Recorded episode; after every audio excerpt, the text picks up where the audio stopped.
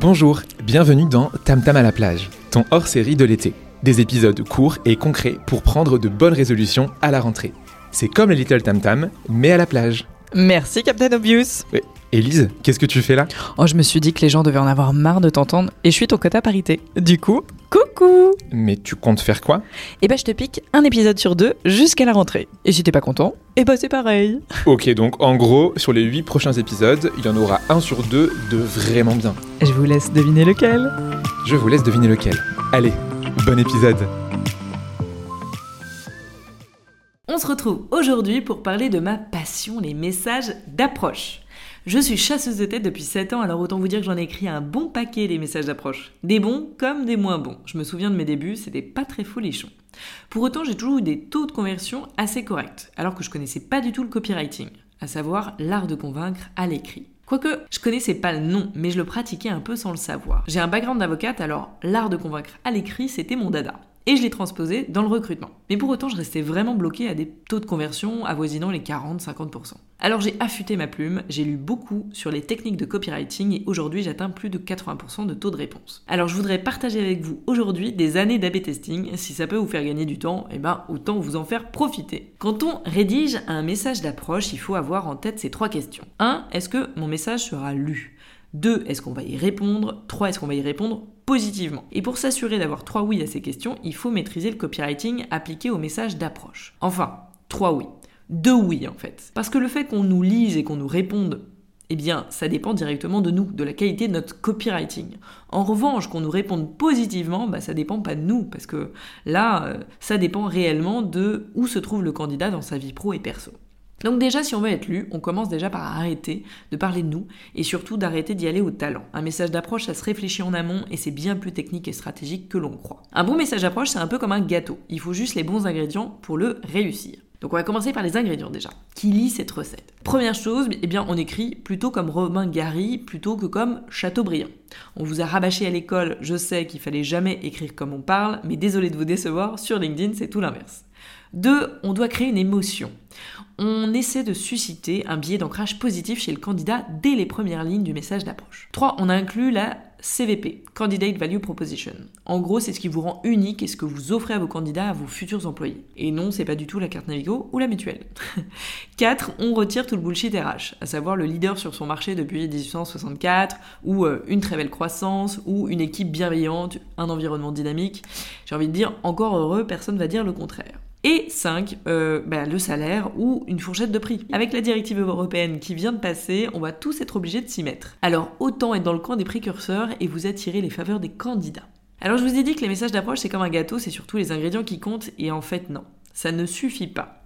C'est plutôt comme en pâtisserie, c'est surtout l'ordre qui compte. Alors voici en exclu ma petite recette, même marmiton, je vous dis, ils l'ont pas sur leur site. Première chose, on commence par un objet impactant qui donne envie d'ouvrir de une opportunité, une très belle opportunité. En gros, si on rate l'accroche, on peut aller se rhabiller, le message sera jamais ouvert ou sera jamais lu quelle que soit la qualité du message derrière. Donc c'est un petit peu dommage. Deux, on ajoute de l'ultra personnalisation. Au revoir le fameux bonjour prénom, puis un CTRL C, CTRL V. Hein. On vous voit tous. Ce n'est pas de la personnalisation, ça s'appelle de la politesse, ni plus ni moins. Donc qu'est-ce qu'on fait pour être ultra personnalisé Eh bien on rebondit sur les recommandations d'un profil LinkedIn, sur des articles que la personne a écrits, des infos de sa bio, ou finalement ses expériences pro.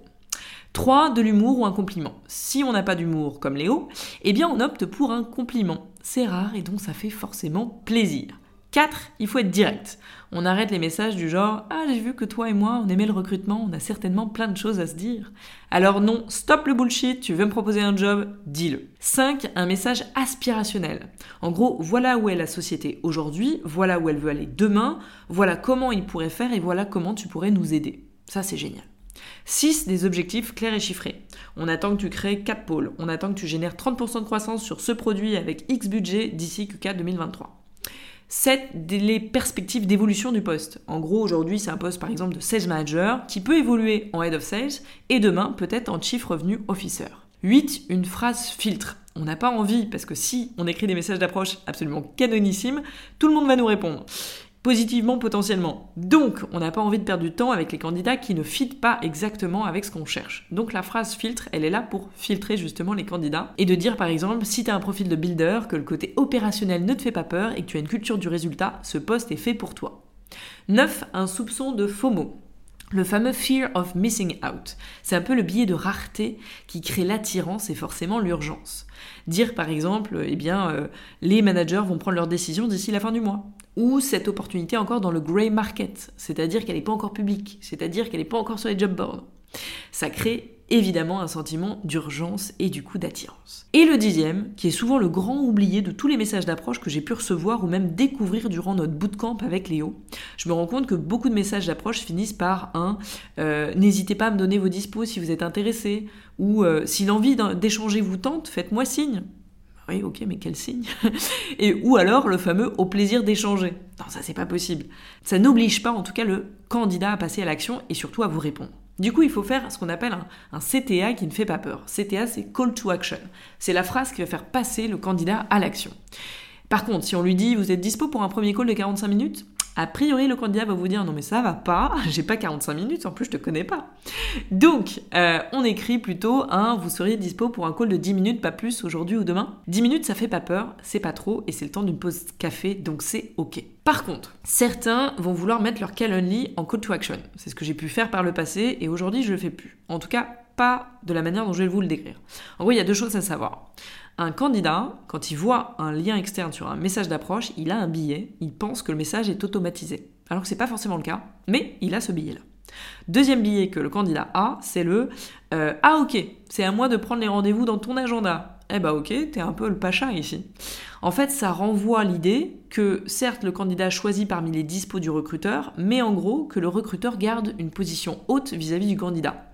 Et ça, clairement, on peut pas se permettre en tout cas, pas aujourd'hui, pas vu le marché actuel. Du coup, ça devrait être carrément l'inverse, ça devrait être au recruteur de choisir parmi les dispos du candidat.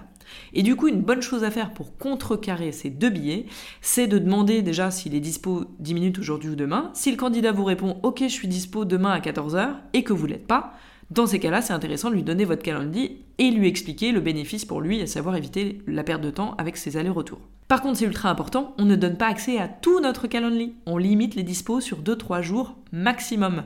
Sinon, vous allez avoir des candidats qui vont vous réserver un call pour dans 15 jours. Et ça, c'est pas possible. Et bonus bonus, après ces 10 points clés, on adapte son pitch à la personnalité et au canal de communication préféré du candidat. Et pour ça, j'ai un outil génial. Mais pour le connaître et pour aller encore plus loin sur le copywriting, bah faut venir se former avec nous. Bah oui, sinon c'est pas drôle, hein Allez, je vous propose un petit exercice pour l'été que vous retrouverez dans le lien de cet épisode. Et puis d'ici là, moi je vous souhaite une belle semaine et je vous dis à la semaine prochaine avec Léo au micro. À très bientôt